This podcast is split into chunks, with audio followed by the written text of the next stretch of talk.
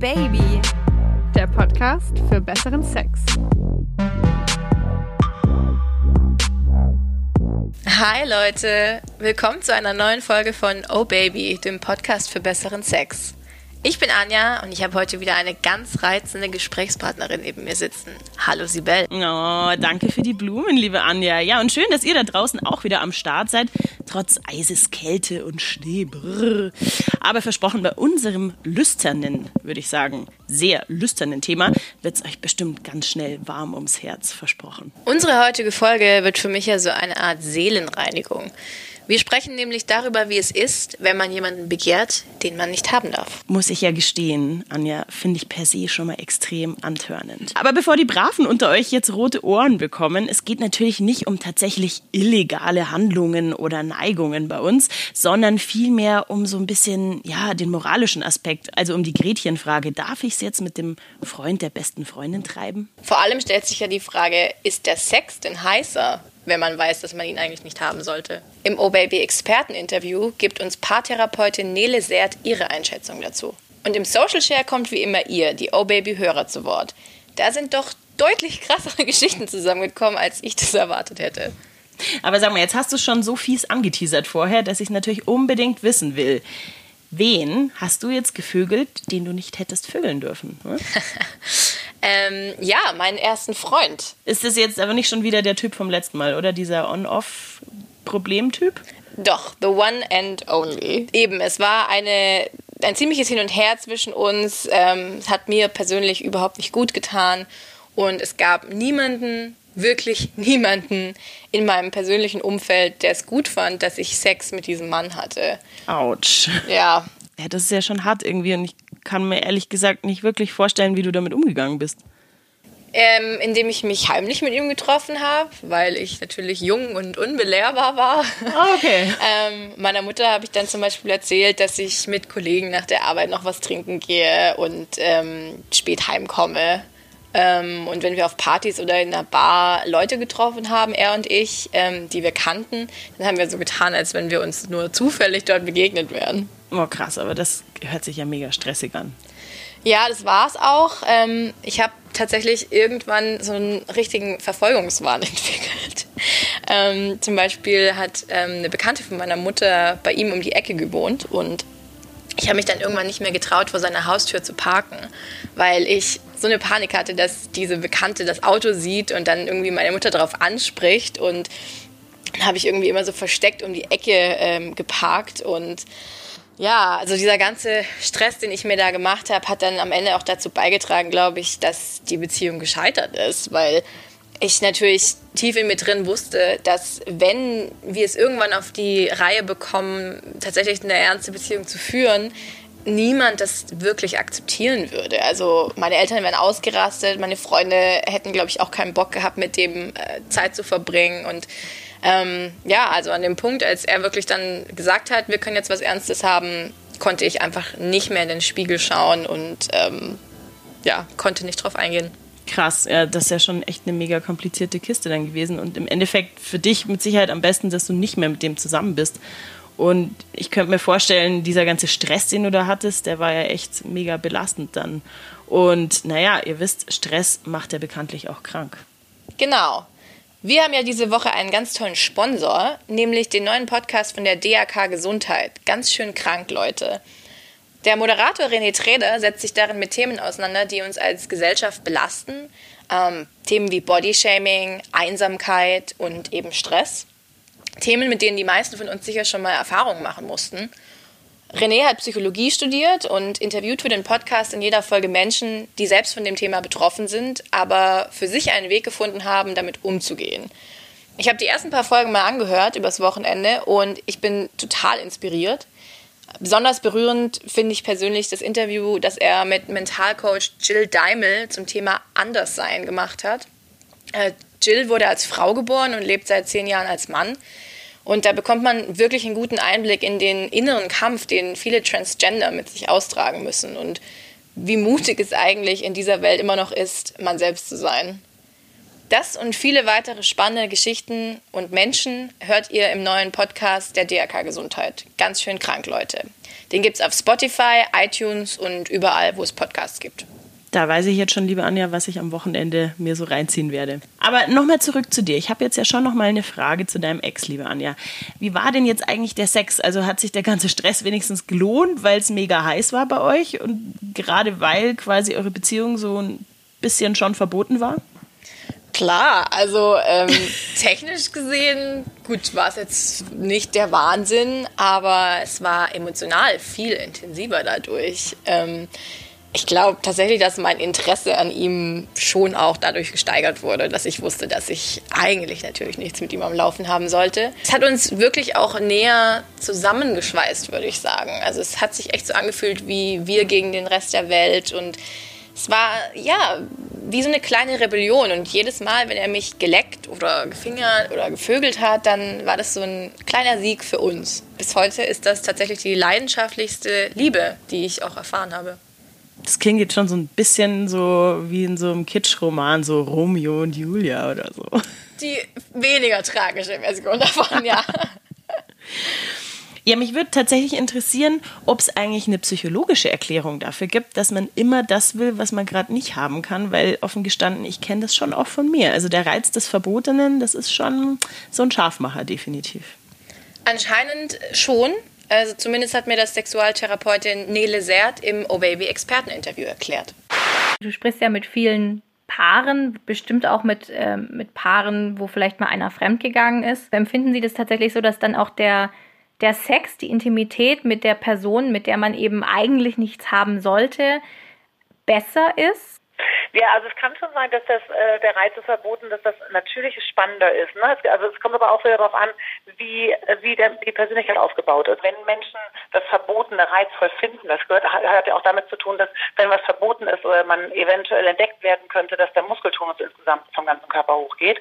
Und ähm, der Muskeltonus ist ganz, ganz wichtig für die eigene sexuelle Erregung und für die Erregungssteigerung. Wir fangen ja meistens mit einem recht ähm, niedrigen Muskeltonus an und je näher wir zum Orgasmus kommen, desto höher und desto angespannter wird die Muskulatur. Das heißt, es kann durchaus unterstützend sein. In meinem Fall war das ja jetzt relativ klar, warum mein Umfeld was dagegen hatte, dass ich mit diesem, mit dem Freund damals zusammen war, weil es mir eben einfach nicht gut getan hat.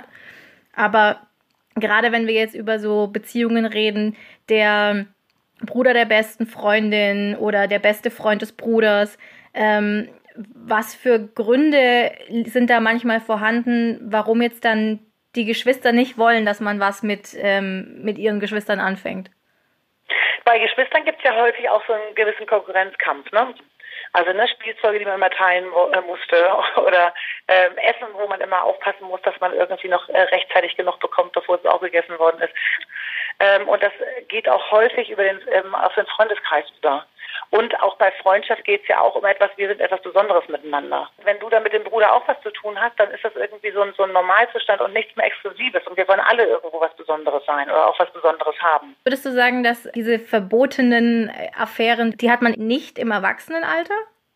Ich glaube, die hat man mehr im, im ähm, Ende 10 und Anfang 20 und wo jetzt häufig wirklich der Reiz kommt zu sagen, hey, das darfst du nicht, also muss ich es ja extra machen, weil ich bestimme mein Leben selbst. Es ist auch wichtig, selbst auch Fehlentscheidungen selber zu machen, um auch für sich selber klar zu kriegen, das will ich im Leben und das will ich nicht. Also gerade auf der zwischenmenschlichen Ebene gehört sowas auch dazu im gewissen Rahmen. Also man sagt in der Psychologie, dass das Gehirn ist mit 25 Jahren ausgereift und alle solche Geschichten passieren meistens bis zum 25. Lebensjahr, weil es einfach noch so im Ausprobieren ist, bis sich so ein bisschen die Persönlichkeit festlegt. Wenn jetzt jemand in der Situation ist, wo er sich fragt, habe ich jetzt eigentlich echte Gefühle für diese Person oder reizt mich tatsächlich nur das Verbotene? Also was ja auch entscheidend dann ähm, darüber ist, ob aus der Affäre eine Beziehung wird, ob man es doch irgendwann publik machen möchte. Gibt es da irgendeine Frage, die man sich vielleicht stellen kann, irgendwie eine, eine Situation, die man sich vorstellen kann, um das so ein bisschen für sich herauszufinden? grundsätzlich bei so Liebeleien, das kann durchaus mal sein. Die gehen auch relativ schnell wieder weg nach ein paar Wochen oder Monaten. Also man sagt so von den Neurotransmittern immer so nach neun bis zwölf Monaten hat sich das wieder normalisiert. Da muss ich mir angucken, wie, wie lange finde ich den eigentlich auch schon scharf? Hat das damit zu tun, dass ich vielleicht irgendwas anderes im Leben, ähm, dass ich da irgendwas auffüllen möchte? Hat das wirklich mit dem Typen zu tun oder nicht? Oder mit der Frau? Zu tun.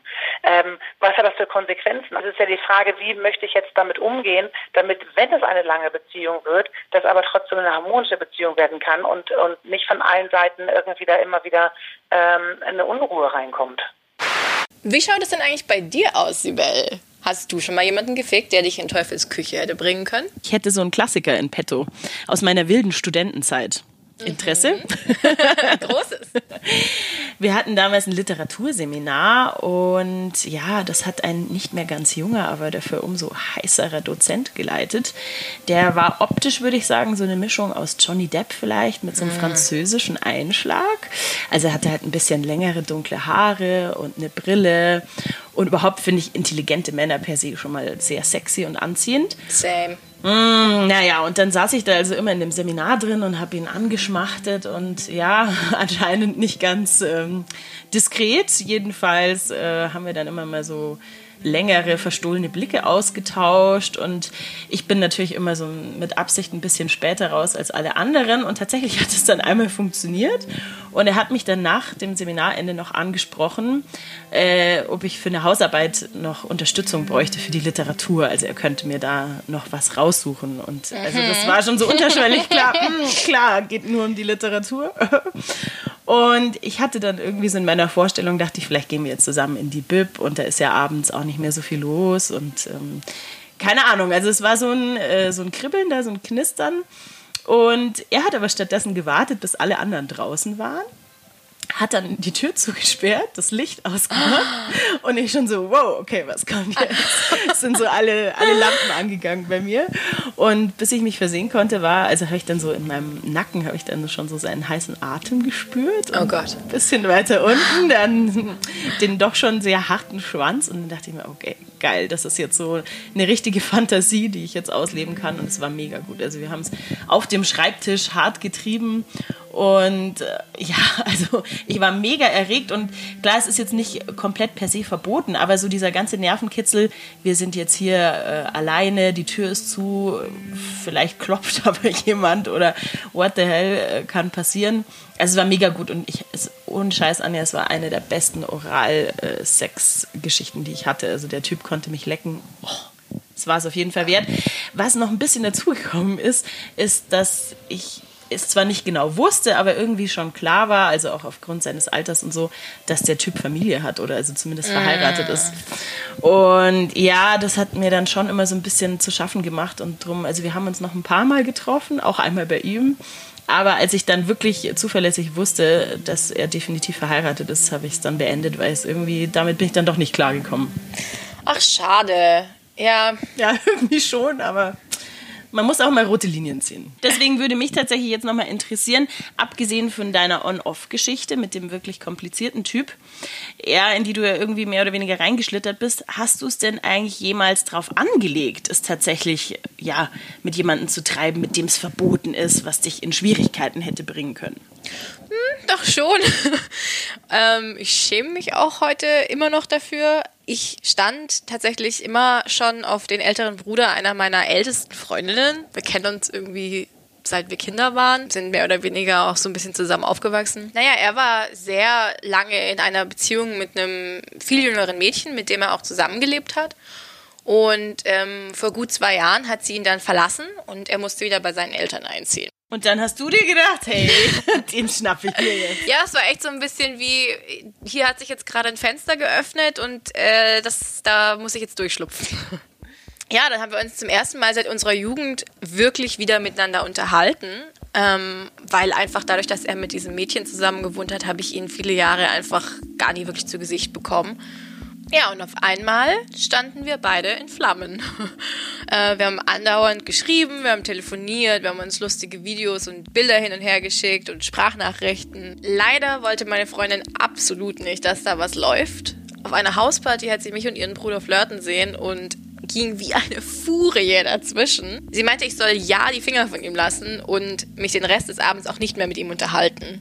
Und ich fand sie in dem Moment richtig bedrohlich. What? Also was hatte die denn für ein Problem, bitte? Ganz ehrlich, das ist ja schon eine krasse Reaktion. Und vor allen Dingen, warum hat sie jetzt nur dich angemacht und ihn nicht?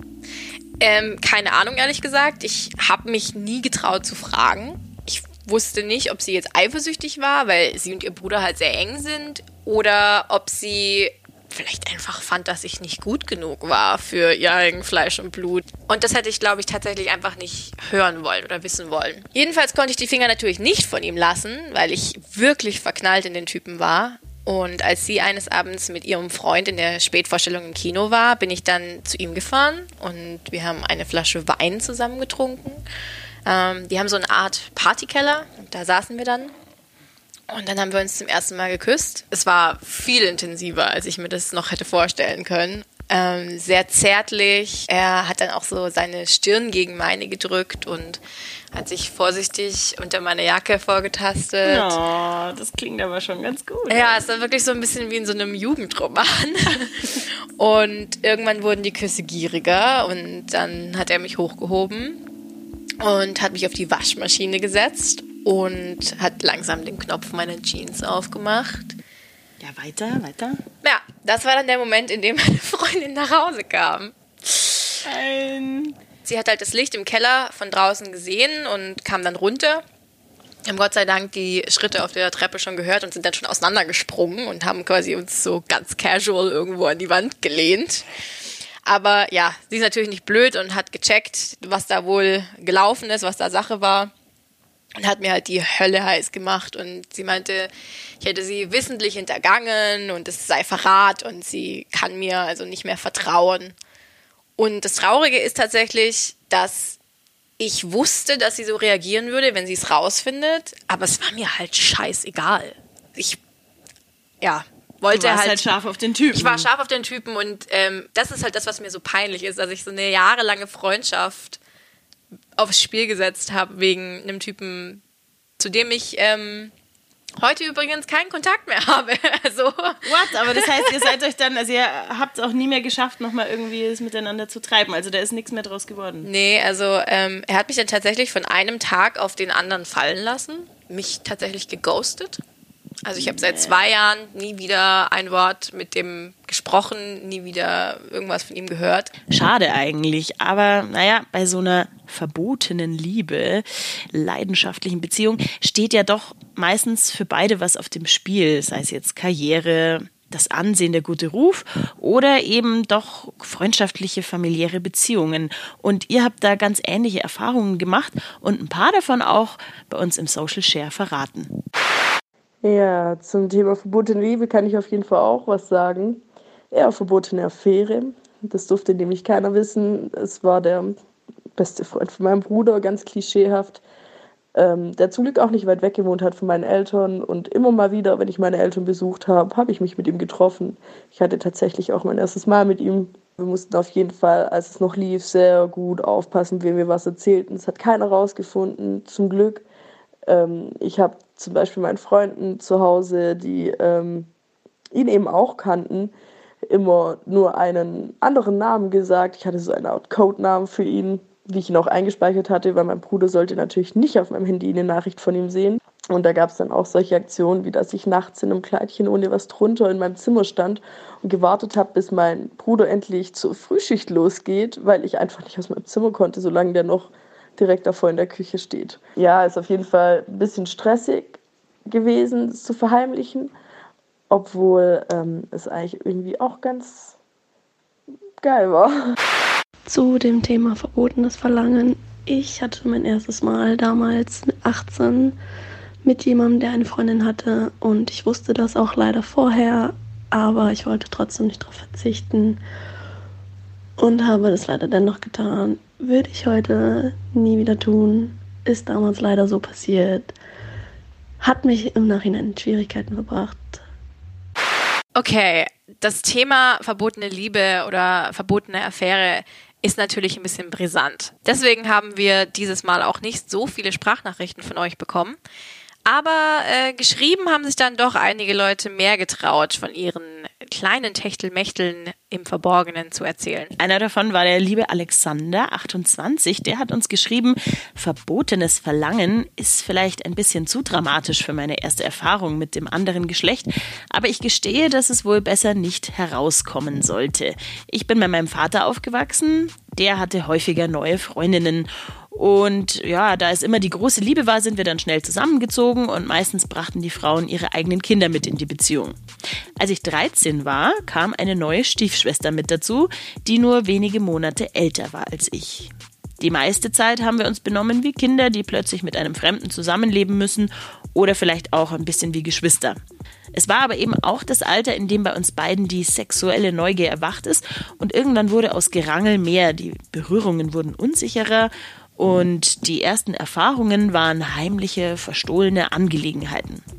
Am Ende haben wir uns sogar oral befriedigt. Wir beide wussten, dass wir niemandem davon erzählen dürfen, weil andere das wohl komisch fänden. Genau das hat die Sache zwischen uns aber noch spannender gemacht. Vielleicht traurigerweise, vielleicht auch glücklicherweise hielt die Beziehung unserer beiden Eltern nicht sehr lange an und unsere Wege trennten sich dann wieder. Du, 13 war der gute Kerl. Holla die Waldfee. Okay, das ist eine ziemlich krasse Geschichte. Klar, die beiden sind nicht blutsverwandt, aber am Ende lebt man ja doch als Familie zusammen und da hat Sex, finde ich, einfach überhaupt nichts zu suchen. Sorry, Alexander, aber das war echt eine uncoole Nummer. Tja, aber Anja, es geht schon noch mal eine Nummer krasser und härter. Pass auf, was uns Britta geschrieben hat. Ich bin 45 und verheiratet und ich glaube, ich bin in jemand anderen verliebt. Und zwar in einen äh, neuen jungen Pfarrer bei uns zu Hause, der erst 30 Jahre alt ist und wirklich sehr gut aussieht. Während der Messe hat er schon ein paar Mal Blickkontakt zu mir gesucht und seine einfühlsamen Reden, seine ruhige Art und sein einfach Dasein geben mir irgendwie Kraft und ich fühle mich zu ihm hingezogen. Er geht mir einfach nicht mehr aus dem Kopf. Mit meinem Mann läuft es schon länger nicht mehr so gut. Er lässt mich oft allein. Wir sprechen kaum miteinander, unternehmen nichts gemeinsam. Und ja, er blockiert meine Annäherungsversuche total und schaut mich auch nicht mehr mehr als Frau an. Mit dem Pfarrer würde ich so gerne reden, aber wie? Ich habe keine Telefonnummer von ihm und nur die E-Mail-Adresse der Pfarrei und was soll ich sagen? Ich würde mich wahrscheinlich nur zum Affen machen. Was, wenn es ein anderer Pfarrer liest? Und überhaupt, ist das jetzt bei mir nur der Reiz des Verbotenen? Vergeht das wieder? Es ist ja noch nichts geschehen, aber in meinem tiefsten Inneren wünsche ich mir das und schäme mich auch ein bisschen dafür. Ich will eigentlich keine Affäre, auch wenn mein Herz irgendwie schon danach giert. Ich will meinen Mann nicht verletzen und ihn auch nicht verlassen. Wie komme ich jetzt da nur raus? Ja, ganz schöne Zwickmühle, die liebe Britta. Also ich, ich kann mich total da hineinversetzen, dass sie so Wie jetzt? aus der Ferne schmachtet und sozusagen die die Dinge, die ihr eben in ihrer Ehe, in ihrer Beziehung fehlen, auf diesen Pfarrer projiziert. Aber wie gut kennst du diesen Menschen dann tatsächlich? Also es ist ja wahrscheinlich mehr so ein Idealbild, was man sich da aufbaut. Ich würde tatsächlich sagen, naja, die Fantasie an sich ist ja geil und äh, vielleicht äh, bringt dir das ja was, einfach mal so ein bisschen mit dir selber Spaß zu haben und in Gedanken bei dem Priester zu sein und vielleicht klappt es dann auch mit dem Mann wieder besser. Ich muss aber trotzdem sagen, Sibel, da gefällt mir das, was die 23-jährige Millie uns erzählt hat, sehr viel besser. Sie schreibt, während meiner gesamten Schulzeit war ich in jemanden verliebt. Wir kannten uns seit der fünften Klasse und waren auch eng befreundet. Irgendwie haben wir aber nie unsere Chance bekommen, weil wir beide immer in anderen Beziehungen waren. Irgendwann habe ich ihm meine Gefühle gestanden. Und obwohl er sie erwidert hat, waren wir leider zu feige und wahrscheinlich auch zu jung. Unsere damaligen Beziehungen haben wir nicht beendet. Trotzdem hat sich irgendwie nach und nach alles hochgeschaukelt und wir haben immer heftiger geflirtet und über Sex geschrieben. In der Schule und auf Partys haben wir uns die ganze Zeit angesehen und uns heimlich geschrieben, was wir gerade gerne miteinander anstellen würden. Wenn wir mit Freunden essen waren, haben wir unsere Beine unter dem Tisch aneinander gerieben und uns heimlich gestreichelt. Das sexuelle Verlangen wurde immer und immer heftiger. Trotzdem ist nie mehr passiert, nicht einmal ein Kuss. Nach jahrelangem Auf und Ab sind wir vor einem halben Jahr endlich zusammengekommen und glücklicher denn je. Unser erster Sex war unglaublich gut. Kein Wunder, nach quasi fünf Jahren Vorspiel. Ich hatte immer Sorge, dass das Verbotene das einzig Reizvolle ist und wir das Interesse aneinander verlieren könnten, sobald wir uns endlich ausleben dürften. Aber ganz im Gegenteil, unser Sex ist für uns beide besser, als wir es uns je hätten vorstellen können. Er ist und war immer meine große Liebe und ich kann mir gut vorstellen, mit ihm den Rest meines Lebens zu verbringen. Ja gut, in dem Fall hat es ja dann mal richtig gelohnt, so ein bisschen die verbotene Seite auszutesten. Ein schönes Ende eigentlich für dieses ein bisschen, ja, heikle Thema, oder? Findest du nicht? Da stimme ich dir voll und ganz zu. Wenn euch diese Folge gefallen hat, dann gebt uns doch bitte eine 5-Sterne-Bewertung bei iTunes. Das hilft anderen Usern, den Podcast zu finden Und sich natürlich auch darüber zu freuen, was wir hier für dreckige und äh, erotische Anekdoten erzählen. Ja, und wir würden uns auch drüber freuen. Oder? Wir würden uns sehr drüber freuen. In der nächsten Folge sprechen Lilly und ich über den Zusammenhang zwischen Sex und Sport. Wenn ihr einen bestimmten Sport treibt, der euer Sexleben total verändert hat, gerne natürlich zum Positiven, dann schickt uns eine Nachricht und erzählt es uns. Ja, oder es gibt vielleicht so einen ganz bestimmten Typ Sportler, den ihr wahnsinnig heiß findet und mit dem ihr immer wieder im Bett landet. Also ich zum Beispiel finde ja Tänzer mega hot. Ruderer. Aber ich will ja nicht zu viel vorwegnehmen. Die Details hört ihr in zwei Wochen. Bis dahin, macht's gut und kommt doch mal wieder. Oh yeah.